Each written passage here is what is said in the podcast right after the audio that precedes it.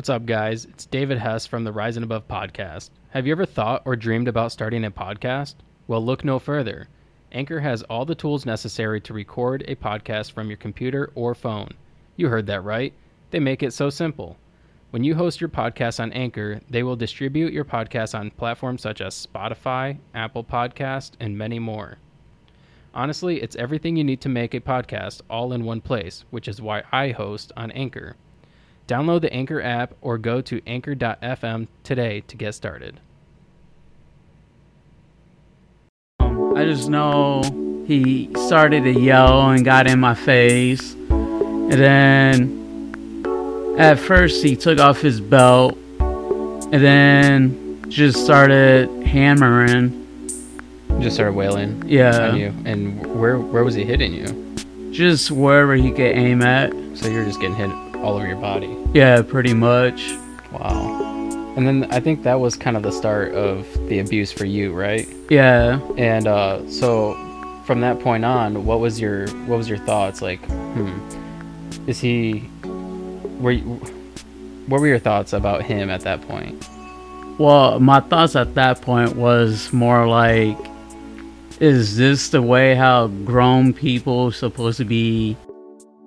Hi, this is the Rising Above podcast. The voice you just heard was that of my brother Michael. He came on today to share what life was like before foster care. I hope you find our life story inspiring and hopeful, especially if you've gone through some of the same things that we had. Just know that you're not alone. I'm your host David Hess, and I hope you enjoy the show. Good, David. How you been? Been pretty good. Just uh, trying to kick off this podcast. Oh yeah, hoping the best, man. Yeah, thanks. um, so I brought you on because I wanted to talk about our past and Right. us- you know, like some of the things that we had gone through um, when we lived in Florida, and then what ultimately led into us going into foster care, and then maybe what foster care was like for you know you, and um, I'll eventually get into what foster care was like for me, but I'll probably do that in a separate episode.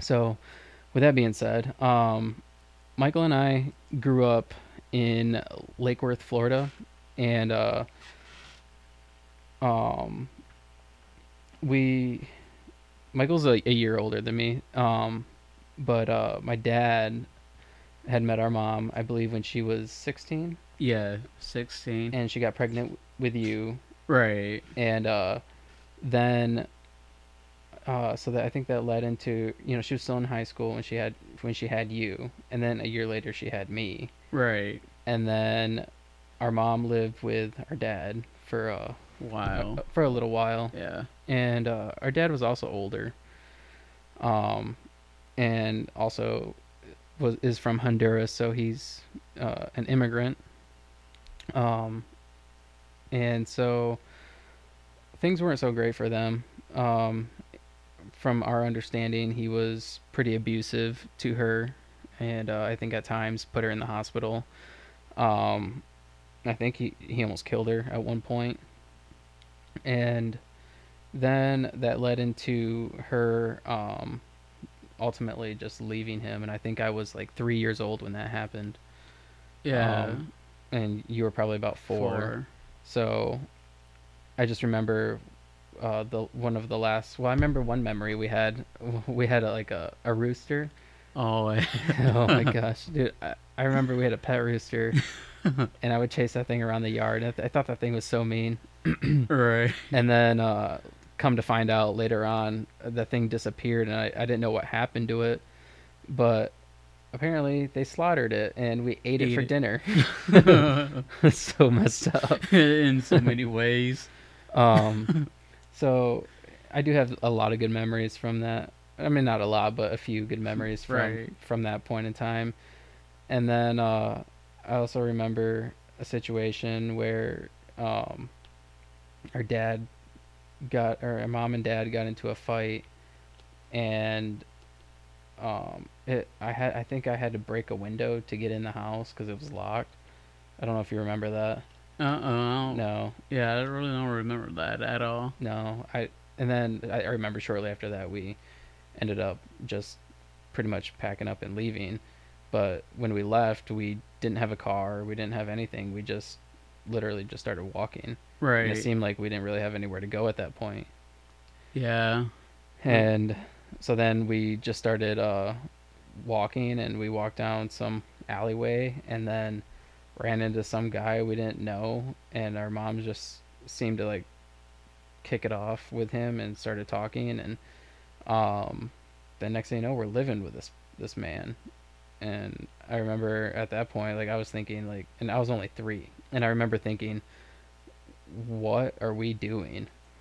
It, it just seemed so bizarre to me Right. um, to be living with some stranger that we didn't even know.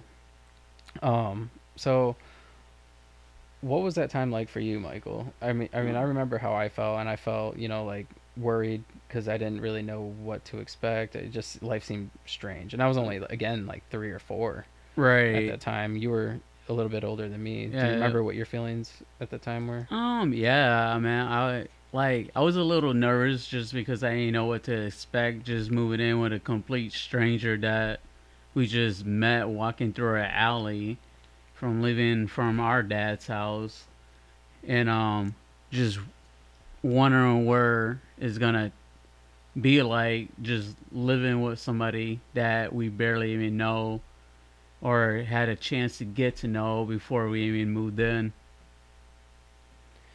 Yeah, it was uh it was like I said, it was seemed real bizarre to me. Um and then so we we lived with him for a while. Um I believe we lived with them for a couple years and then we slow I think we moved to Michigan at one point and we moved to Howell and we we didn't really have anywhere to go. So we started staying in a uh, homeless shelter. Am I right? Yeah, you're right. We stayed, started staying in a homeless shelter for a little while, and then after that, I don't remember where we t- went and took off to.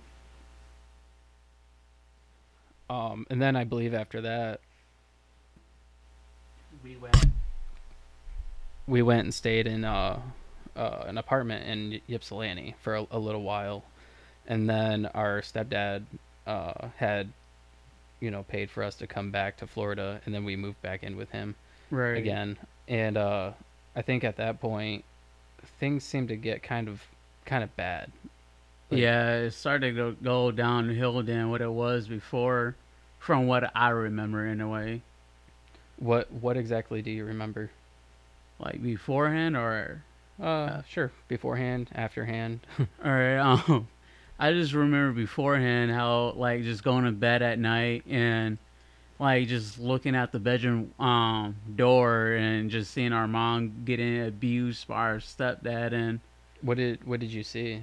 um just saw um them standing in front of the dining room table arguing and they like they were trying to keep their voices down a little bit so they won't wake us kids up and I just remember him just um slapping the crap out of our mom and just watching that I was just terrified just because I thought at that moment we was gonna be next of him coming in and waking us up for no reason to get beat.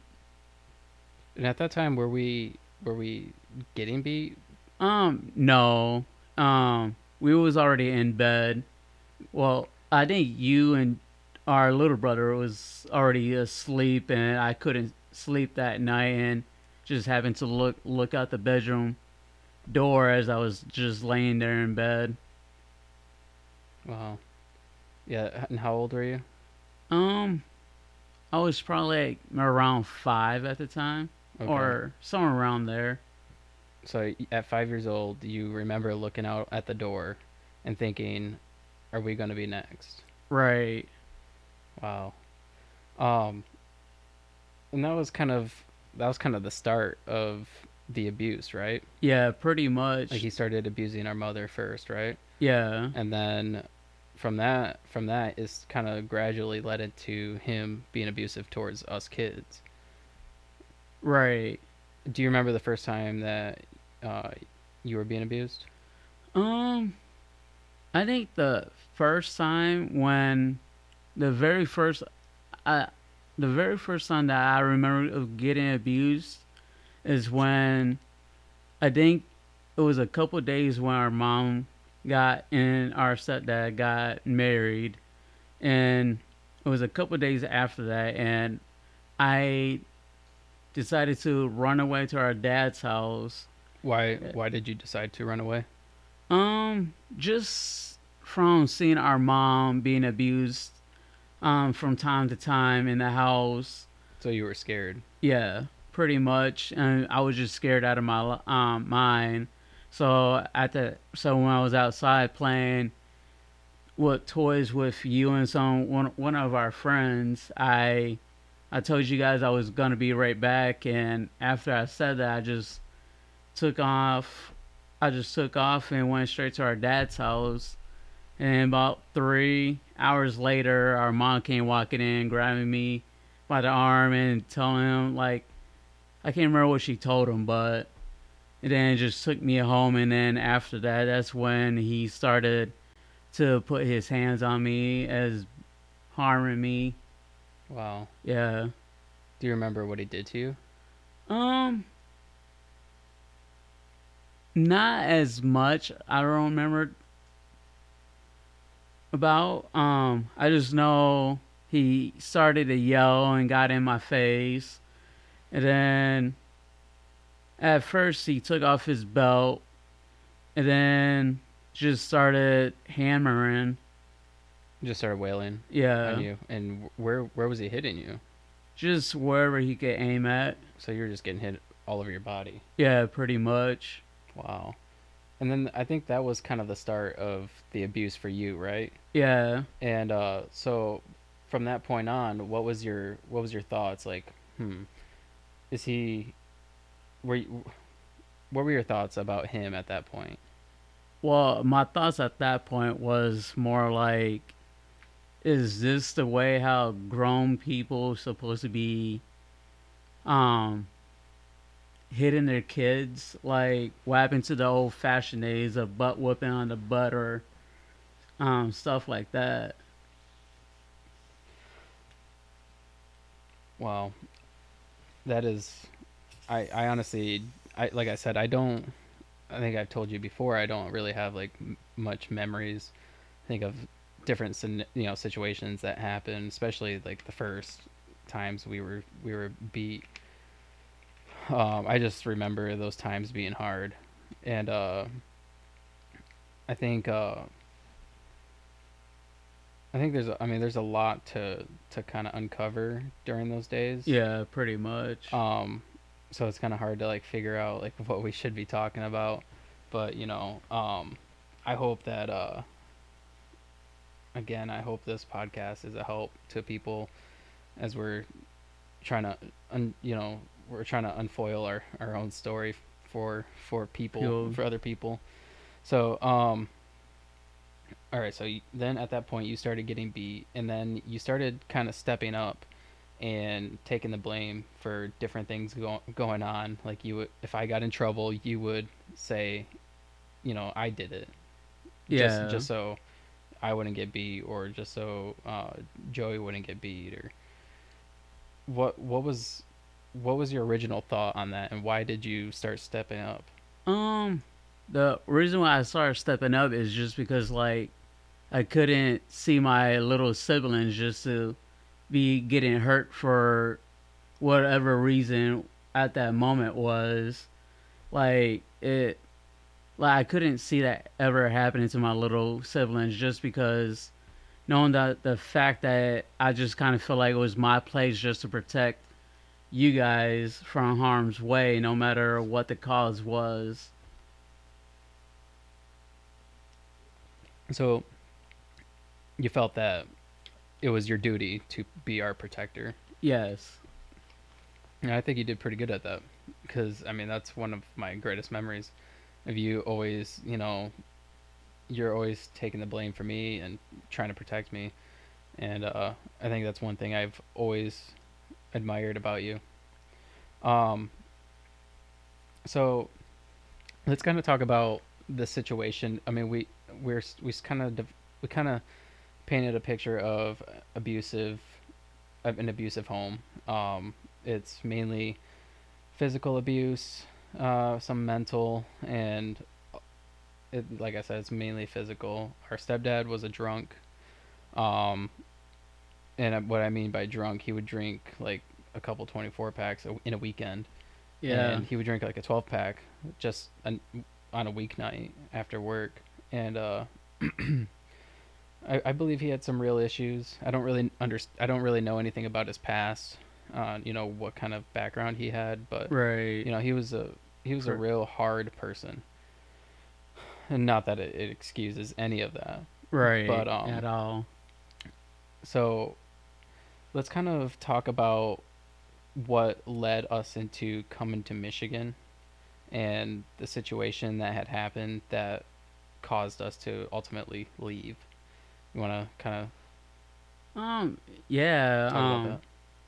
So I just remember we was me and you was fighting um over a bed that night and um he came walking in and I just remember our mom telling telling him to go into our room to handle us and and just remember him um just I think he asked what was going on then I think you, I, and then you told him what was going on that you wanted the bed, and and I just remember him ripping off my T-shirt, and just like, just well, uh, welling on my back. because it- you had beat me in the back. Yeah, So he thought he was going to do that to you to punish you. Yeah, pretty much.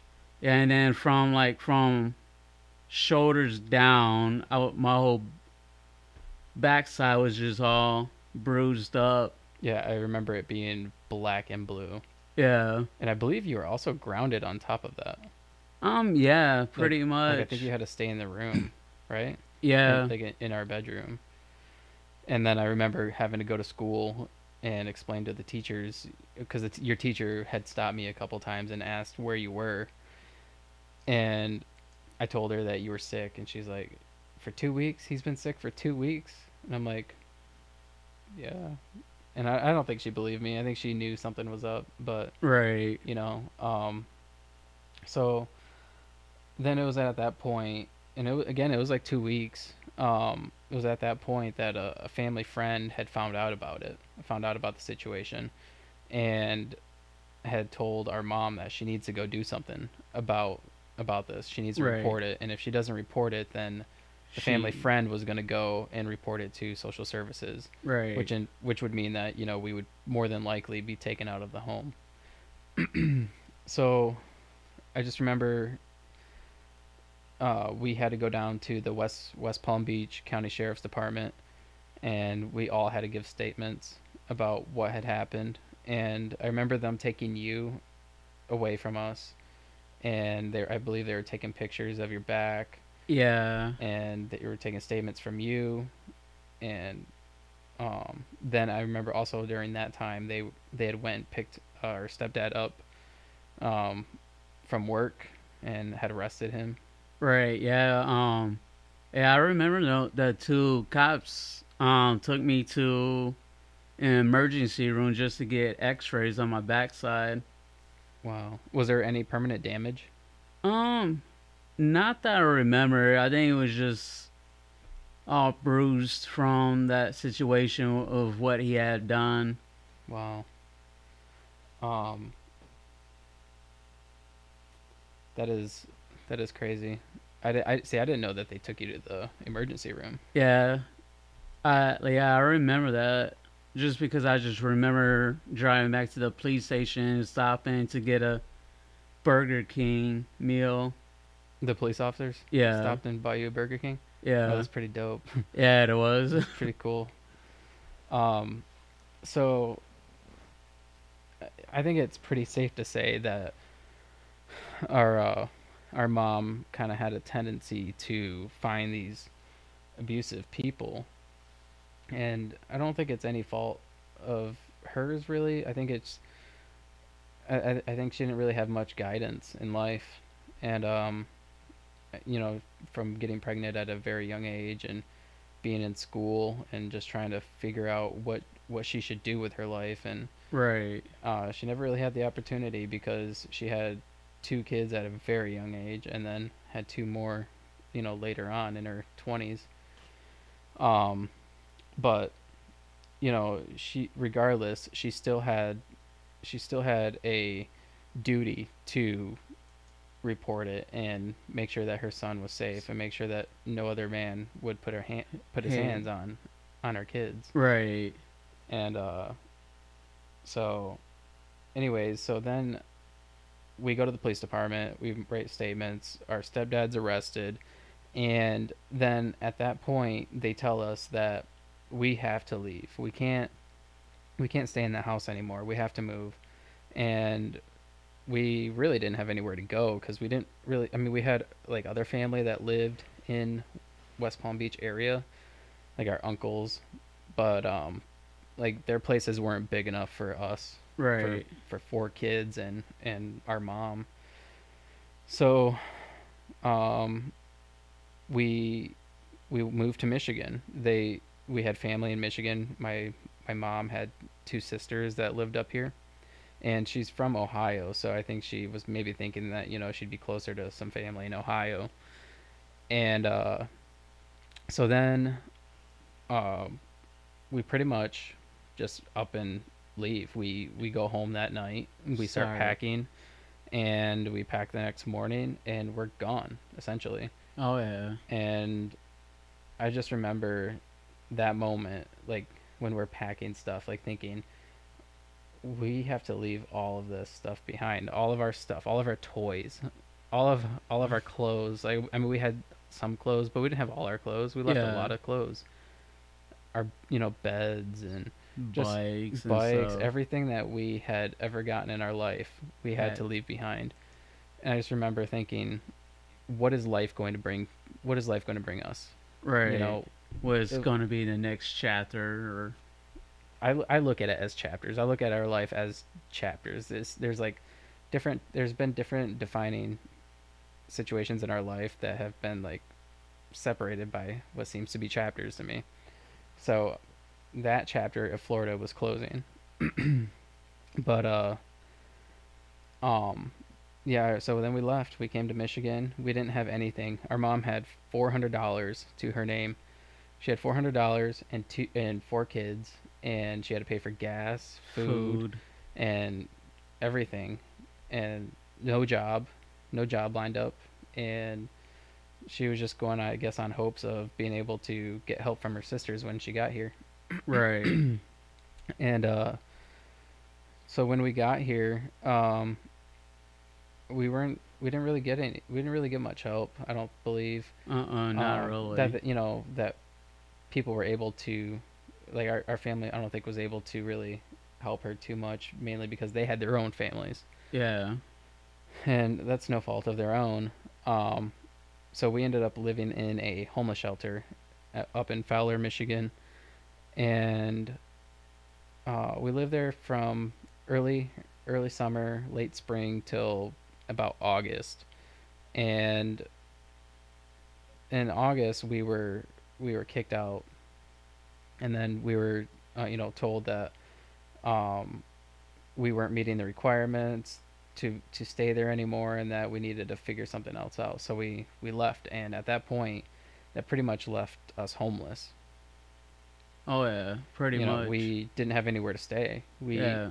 and it's kind of amazing that uh like a, a homeless shelter would kick kids out on in the street. Yeah, that is mean- pretty funny. Well, it's not funny, but um it just it's kind of kind of ironic in a sense but um but so yeah we didn't have anywhere to go and we're just living out of our our van and i remember that we didn't really have any food or anything um we you and i, I remember you and i were eating just plain, plain the plain uh Ramen chunks, noodles. chunks of ramen noodles where you break it apart and then you know just just eating it hard. Oh yeah, it was, you know, just because we were so hungry, and uh, so I think we stayed like a night or two in the van. Am I right? Yeah. What was that like for you? Um. What were your thoughts? Like I remember being because I was like, I think I was like eight, or nine at that time, and you were like nine or ten. No, Yeah. probably nine. And I remember my thoughts were like, "Oh, this. I mean, it's kind of cool to sleep in a van, but at the same time, I didn't really understand the severity of our situation." Right. Um, my thoughts was on it. It was pretty cool, but at the same time, it sucked just because you didn't have enough room just to like get up and just run around inside a house or apartment or or any kind of place just to have a roof over your head to have the ability to just be free and just do whatever. Did you have any thoughts of like what was going to happen? Like, were you thinking, man, we seem like we're in a low spot right now. We're sleeping inside a van. We don't have anywhere to go. Oh yeah. Did you have um, any of those thoughts?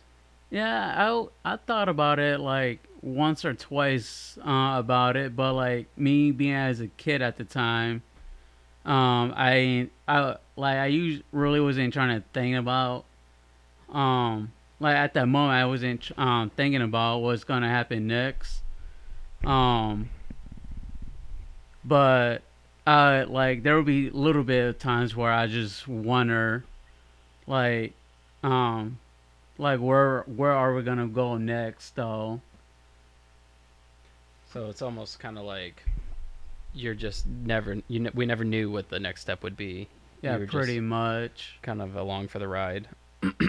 um, so then I remember we stayed in the van for a couple nights, and then or a night or two, and then we ended up coming down to Lansing. And when we came to Lansing, we went to the Red Cross, I believe, and they they put us up in a in a hotel for a couple nights or a week or something. And then I remember we had to go back a couple different times to renew that. So I think we stayed in a hotel for about a month, right? yeah i want to say yeah it was about a month And during that time, um, like I said, our mom didn't have much. She didn't have a job. Uh, she had two young kids. She had a like a two year old, and I believe Joey was four, or something like that. yeah I'm eight. You're nine nine. so she, you know, had her hands full. So, um, she didn't have a job. She's just trying to figure figure this out, and um, it was at that point that um, social services serv- social services got involved. right And actually, I think social services was actually uh, contacted when we left the oh the, home the home shel- the homeless shelter. But then they couldn't find us for you know a, a, a while. We went Right. undetected because we were just essentially living on the streets. And so um i just i remember one of my biggest things from that time my biggest memories was staying in the hotel and us not having food for like like breakfast lunch or dinner. I think we might have had like granola bars for breakfast or something. Yeah. Um, but I just remember remember going to the homeless shelter every single night after school, and getting getting food. yeah i remember that as well. I remember having to stand in line with all these old, rough-looking people, uh, all these actually like they're Homeless actually home, homeless-looking people, and we were actually homeless, but I- feel like we didn't. I feel like we didn't look that way. right We probably But- did, but, like a little more cleaner than what they probably look like a little bit that's what it seemed like. But I'm sure we looked just as bad. right But uh, I just remember thinking at that point that this is a low spot because, you know, like we never had to go without food. Never. right and then having to jump into a situation like that to not having food at all It, yeah, it was difficult. So um, so then, I think a couple, like I said, we stayed there for about a month, and then we had to do that for about a month, and then uh, we started school in that September, and um, it was I think we were there for in school for like a couple weeks, yeah and then that's when a uh, social worker uh, came to the school and pulled us out of class early uh, towards the end of the day and had told us that our mom you know will no longer have custody of us and that um, she isn't able to take care of us, and that we were going to be going into care, and I just remember at that point I was I was so upset because our my relationship with our mom was I felt I felt that she was like my best friend, you know? Like I I was Very close. I was very close with her. And I feel that I felt that you know, I was losing like my best friend. I couldn't I've never had that feeling since. But it was like such a heartbreaking moment to find out that I would never be able to be with my mom again. what was that moment for like for you? Um, it was mostly heartbreaking for me, just um, just for being separated from my younger brothers and sisters. Wonder if I ever gonna be seeing them again, or like where are we gonna be um going to, or and I think that was my biggest worries and concerns at that moment. Is just losing my younger my relatives. That was uh one of my biggest concerns too cuz I always kind of felt like I had a, a some one I think at some point I had to take on like a kind of like a parental figure like like I I started like kind of being a parent to our siblings to like not not necessarily to you but to our younger sis- sister and our younger brother Right. i felt like it was like my duty to help take care of them and so i think at that point i was also realizing that i wouldn't be able to do that and i didn't know what was going to happen to them so i was i was scared i was worried Oh yeah. and uh, so I remember just breaking down and crying, and uh, I think I tried arguing with the with the social worker, like, "Oh, she's able to take care of us," and you know, um, so then we we went to this we went to the uh, Catholic Social Services. That's where we were put into care. At was Right. um, was there. And then um, we uh, I'm placed into a different home. Uh, Joey and I are placed into one home, and Tiana's placed into a separate home, and you're placed into a, a separate home. Right. At that moment, when you were meeting your new foster parents, and you knew we were all going our separate ways, what was that like for you? Um, pretty scared. Um, scared just because here I was moving in to a stranger's house without knowing anything barely about them at all, and me being in just being separated from you guys because like there was really no other kid in the house around my age. Um, but um, when I first got to my foster care home, um, I, I was mostly quiet and crying all the time. Um, like I I went to a really deep depression for months, for a, couple of months, a few months, and just knowing that all this situation, me getting ripped from our mom and from my little brothers and sisters, I knowing that I might not see them again. But we uh but we did. We Right. ended up going to uh have we had visits uh weekly. I believe it was once a week. and I believe it was like every Monday or something. Yeah, it like was. Yeah, it was every Monday. Yeah. What were those moments like for you Um, when you can only see your brother and your sister, uh, your brothers and your sister for an hour a day or hour, hour a week essentially? Um, I was really excited. Like, I just remember just going to school and just couldn't wait to just get out to go home and then just go straight to the agency to visit my little brothers and sisters. Like, I was just I was filled with excitement just knowing that I could actually see them for at least an hour or two or even for 30 minutes if it was the case. But I I remember that uh it was the days of visit was like my favorite favorite day of the week.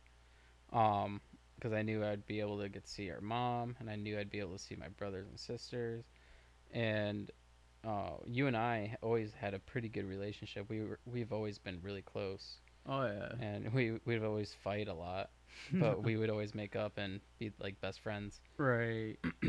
But um, so being able to to uh, see each other on on you know every week was always my highlight, and uh, I just remember leaving when I would leave, I would just felt so sad, thinking you know like, man, that was it. You know, right. like I don't know. It, it's just it's different. It's different being a foster kid. It's different when you don't have the normal family dynamics that a normal person has or a normal family has. And what's normal? I mean, nobody really has. Nobody's really normal. But when you don't Right. have, when you're not in the home with your with your mom and your dad and your brothers and your sister, then and you're with people who you never knew until recently, then it's a complete different it's a completely story. different scenario and, Right. and dynamic. So, um, so you go into this foster home, and what was what was your relationship like with your foster parents? Um, What was it like at first? like at first, it, it was really hard for me to trust them.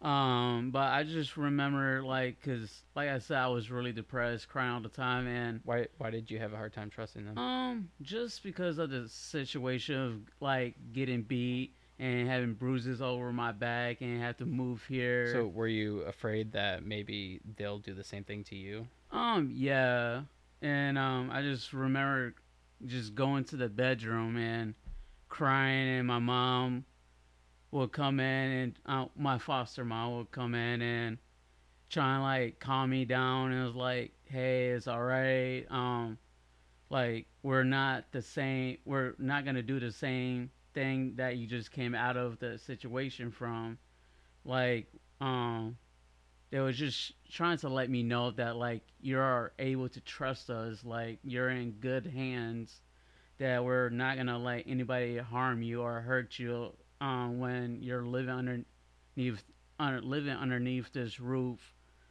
um of our house and I um see that's kind of interesting to hear because I always remember looking at you when I was younger thinking like cuz you always had this like badass persona like I'm like I'm tough. I'm uh, like I'm the older tough brother and like you know it just is so for you to t- say how you were scared and you know you felt vulnerable and that you you started breaking down and crying kind of kind of you know hits me a certain way. Right, like I don't know, like I think it was just mostly because like I was away from you guys and our mom and and then like going through the situation where we went down to Florida and then happened to come up here and be ripped apart and I think that's like probably when I actually had the breaking point to like just break down and cry and just kind of let it You, all you'd had enough at that point. yeah, pretty much. Like I just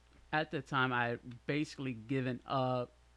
Like I just took down the whole bad boy so known Persona. yeah off and it was like I, I basically give up. Like I didn't even care anymore because it's like here I am with a family I don't even know, and I feel like I'm all by myself. So it's like who like I'm done. Right.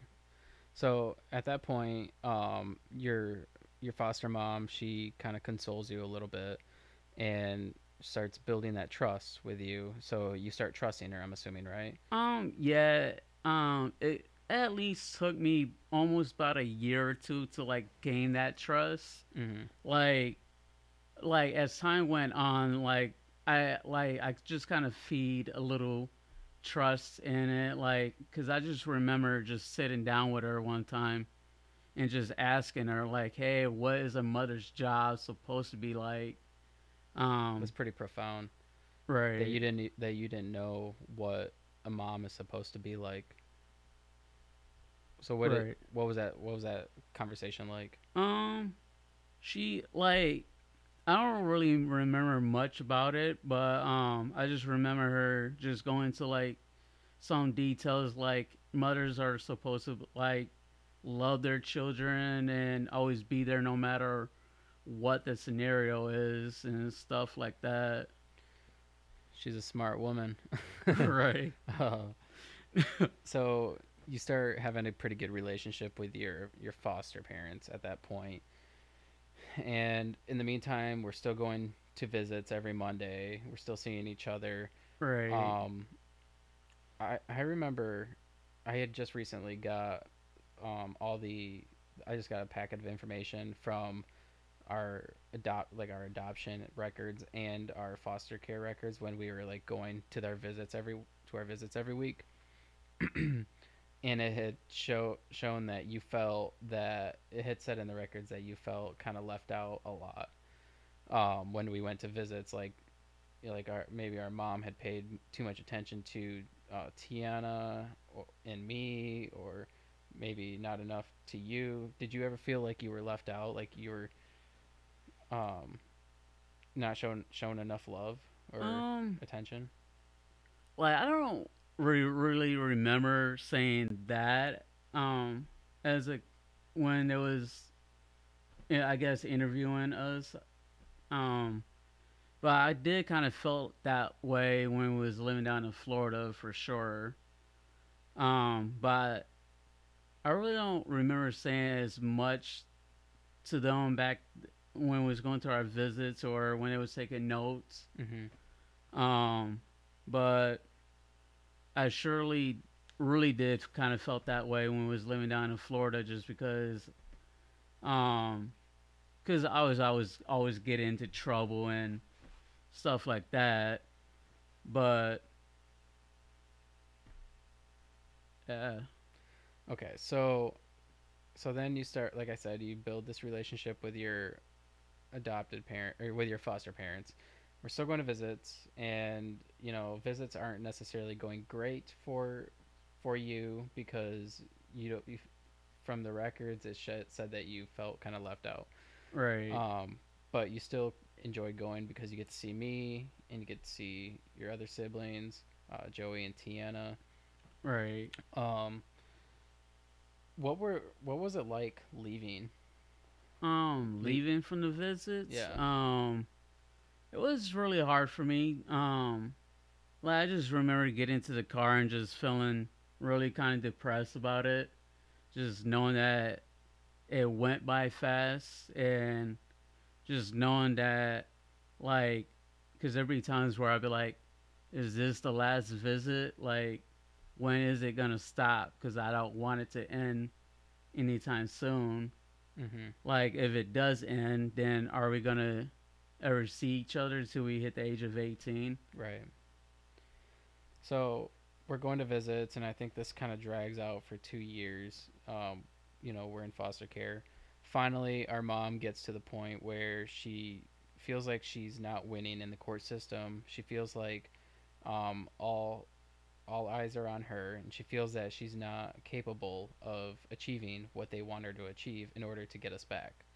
So she ends up uh, going to court and she signs off her rights to us kids. When you found out about that, how did you feel? Because I remember when I found out about that, I felt like I felt like I was be- kind of betrayed in a sense. Like, no, why would you give up? Like we we love you and we want to be with you. Why would Right. you why would you end this fight? What was your thoughts and feelings about that? um like i was really devastated at the moment. Like at the time when my foster family told me um like i was just feeling really sad and just wanted to be left alone after that. Like i didn't really want nobody to be around me after that. Why why was that? just because like at the time like i said earlier it was just because it's like this is it i'm not gonna see my brothers again or my our or our mother Right. at the time and and i was like all right so here i am is being split a, away from you guys and placed into a foster home by myself um, without my brothers or sisters with me um, it really did some really damage to me, like just in my feelings all the time and really depressed. Did you ever get the uh, the video of our last visit? Um, yeah. Yeah. Did you ever watch it before I gave it to? Because I remember I, I I think I made DVDs of it. and I gave you one. Um, Did you ever watch it before that, like when you were younger? Yeah. Um, that was one thing that my parents would let uh hand it to me. Mm-hmm. um, was the last visit uh, of us, and like when I first got the video, I didn't like watch it like right away, but Right. I think it was like a week went by when I actually watched it. Okay. Yeah, I was never allowed to watch it. That my foster parents told me that I wasn't allowed to watch it until I was 18. I don't know why, but it was something that I was told. So finally, after I moved out, I was able to get that video, and I just recently had made DVD copies of it for everybody. But Right. um, it's a sad video to watch. Yeah, it is. Um, it's our last visit, and the room's crazy because Joey's, like I said, four years old. Tiana's like two or three, and they're both full of energy and just hyper. You, you at the time were also full of energy uh, and hyper because you were always like hyper. yeah. Um, so you're kind of like off in the background, like rapping, because you. I think you had aspirations to be a rapper. Um, and I'm. I remember my what I was feeling at that moment was like just complete and like utter loss. Like this is the last time that I'm going to be able to see your mom, and this is the last time that I might see our siblings. I don't know. I, I didn't know at the time what was going to happen. And uh, I think at that point, um, our foster parents kind of made an agreement with each other that they were going to make sure that us children stayed in contact with each other. right. And you know, we didn't get to see each other a lot when we were growing up. I think there was times where I maybe only seen you once a year, and I'd Right. seen Tiana maybe once a year, even not even that often because she was uh, moving all the time because her dad was in the military. yeah.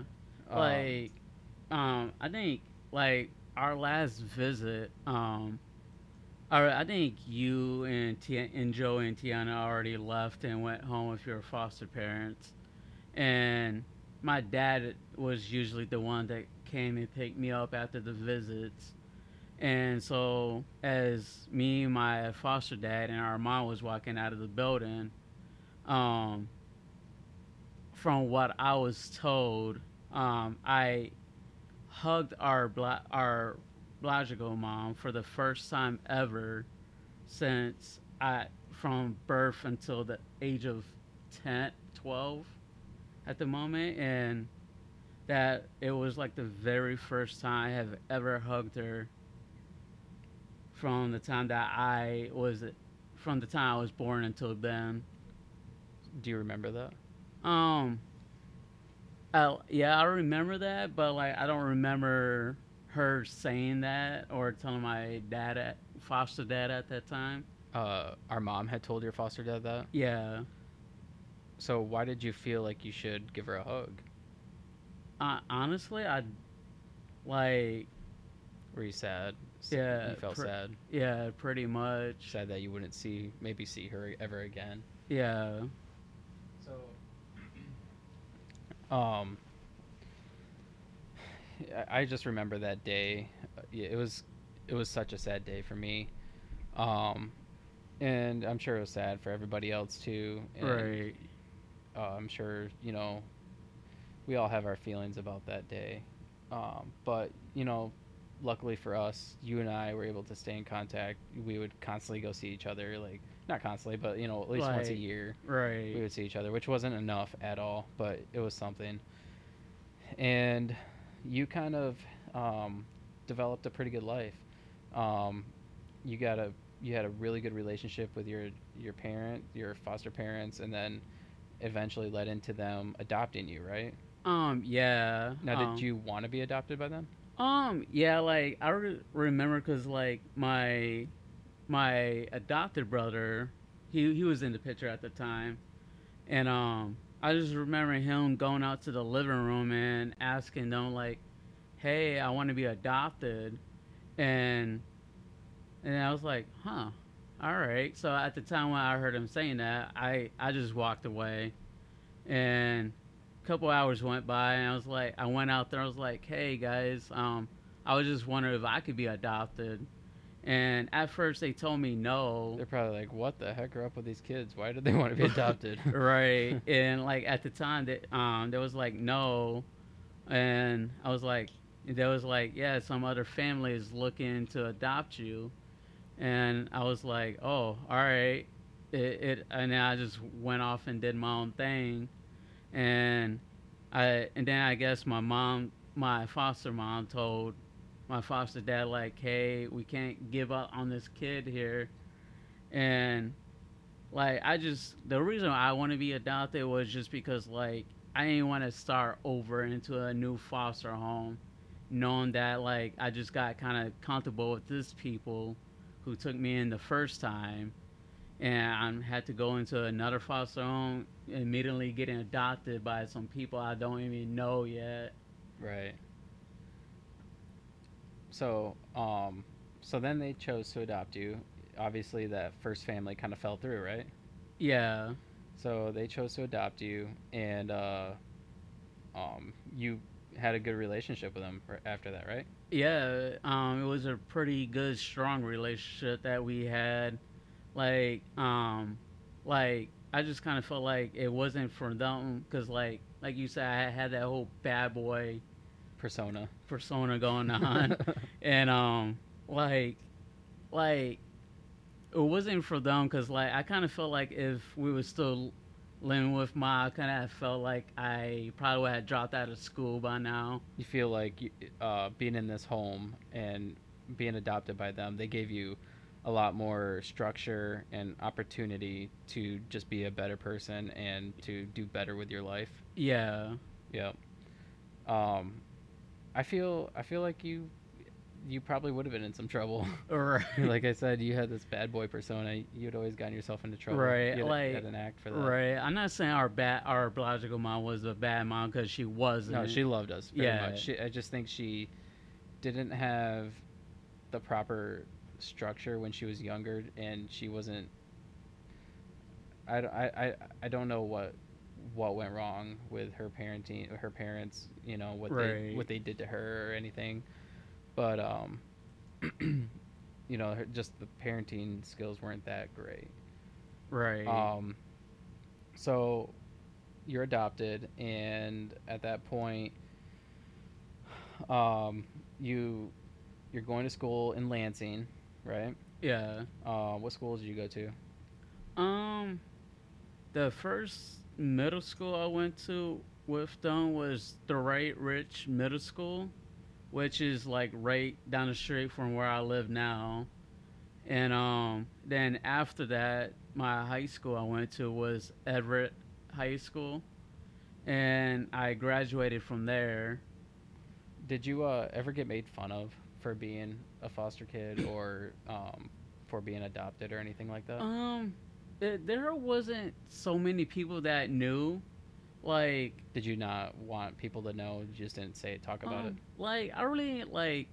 Well, all right. So like when I got adopted, my parents, um, there was a lot of question because like I was in the sixth grade at the time, I believe, and when I got adopted and went to school, and there was teachers asking me like, "Hey, um, what like did you just change your last name?"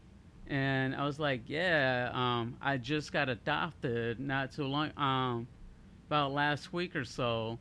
And and that's when the whole class started to like um got adopted like what like what is adoption and that's when the teacher kind of um explained what the adoption is and what foster care was and then i remember the next day um the teacher just brought in cupcakes to celebrate it Oh, and that's cool. yeah Wow, that's pretty cool. Um, so I think because you you went to school in Lansing, it's kind of more of a it's kind of more of a like known thing that there's foster kids in you know Right. in the system and in in the school system and whatnot.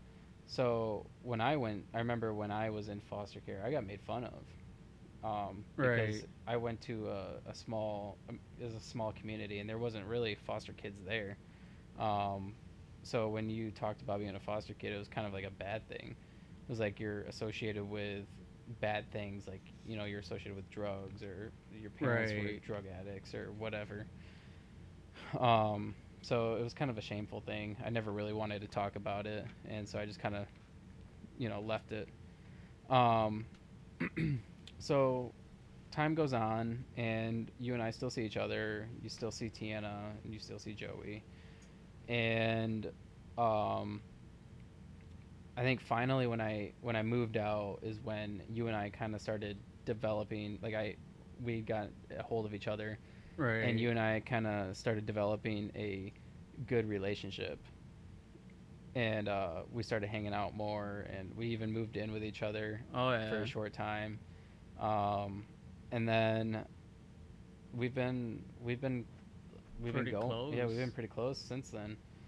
Um, it's kind of amazing how how life has kind of taken this this rough road for us, and then we still managed to be pretty close Oh yeah.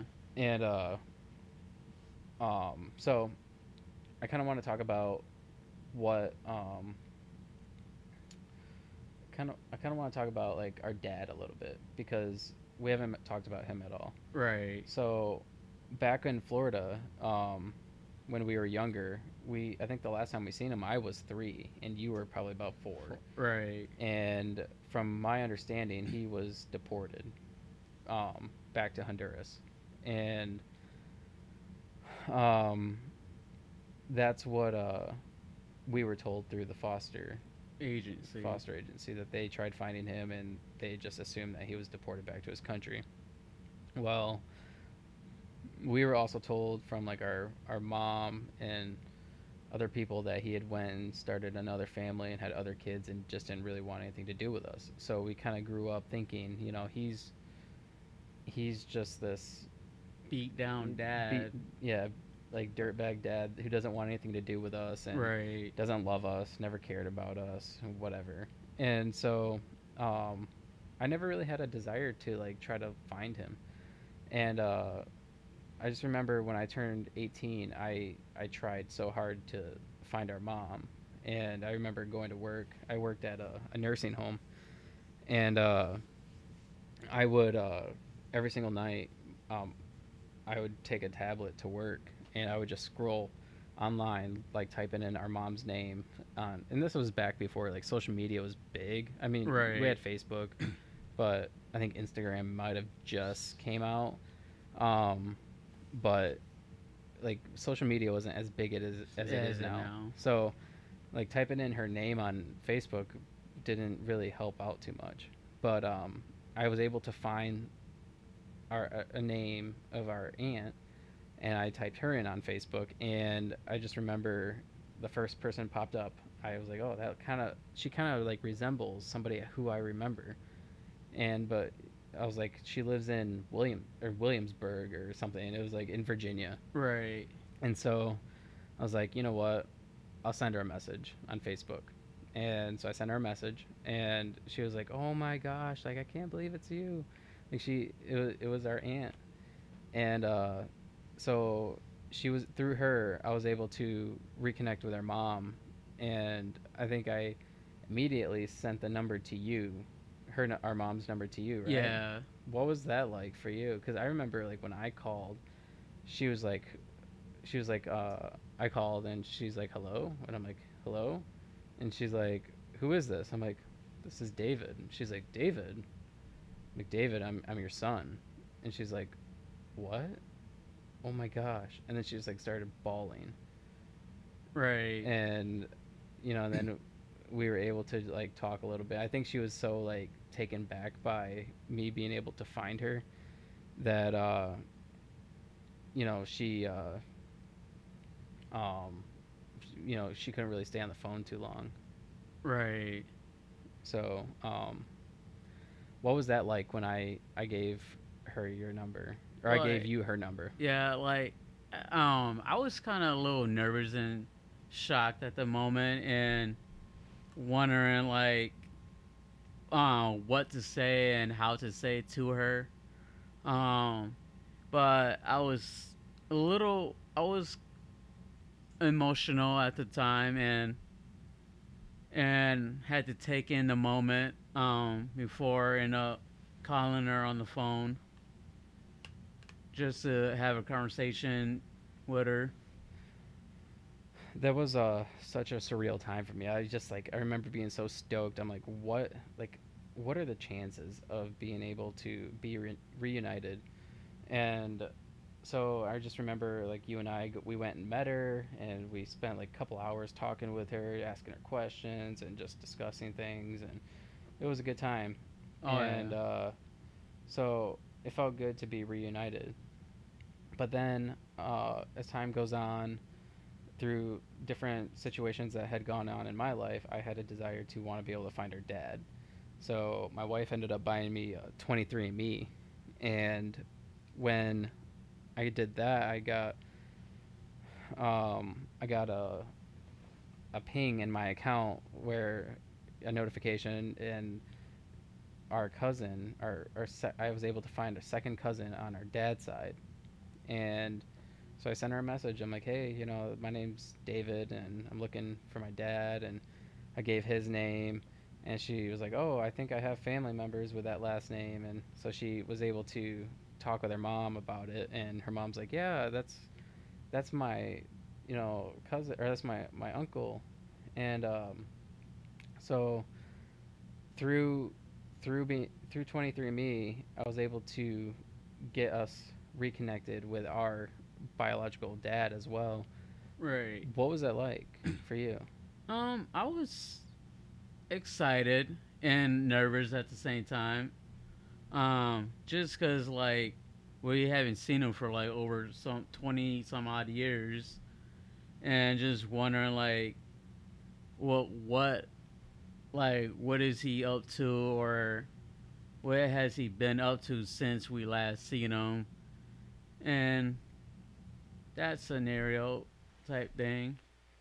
So we go down, we meet him, we uh, spend some time with him, we get to know him, and we find out that you know this whole time he actually wanted To be to be with us. He, you know, he actually was deported. Then he came back, but the whole time that he was back here in the states, he was searching for us, and his family was searching for us. and Right. nobody knew where we were because our last names had changed because we were adopted, and so they were overjoyed when we were able to reconnect. Oh yeah. Um, and w- I remember uh, we were at our one of our aunt's houses down there, and she ended up giving us a uh, um, well, she gave us both, right? It was a it was like a thing for our um, our uh, baptism from when we were like babies, and it was like a it was like a I don't know some sort of like memento from being baptized in the Catholic Church, and then I just remember our dad sent us uh, a letter while he was sitting in, um, he was sitting in a uh, an ICE facility getting ready to be shipped back to Honduras. Um, hold on, guys, my camera just died. I need to go fix it.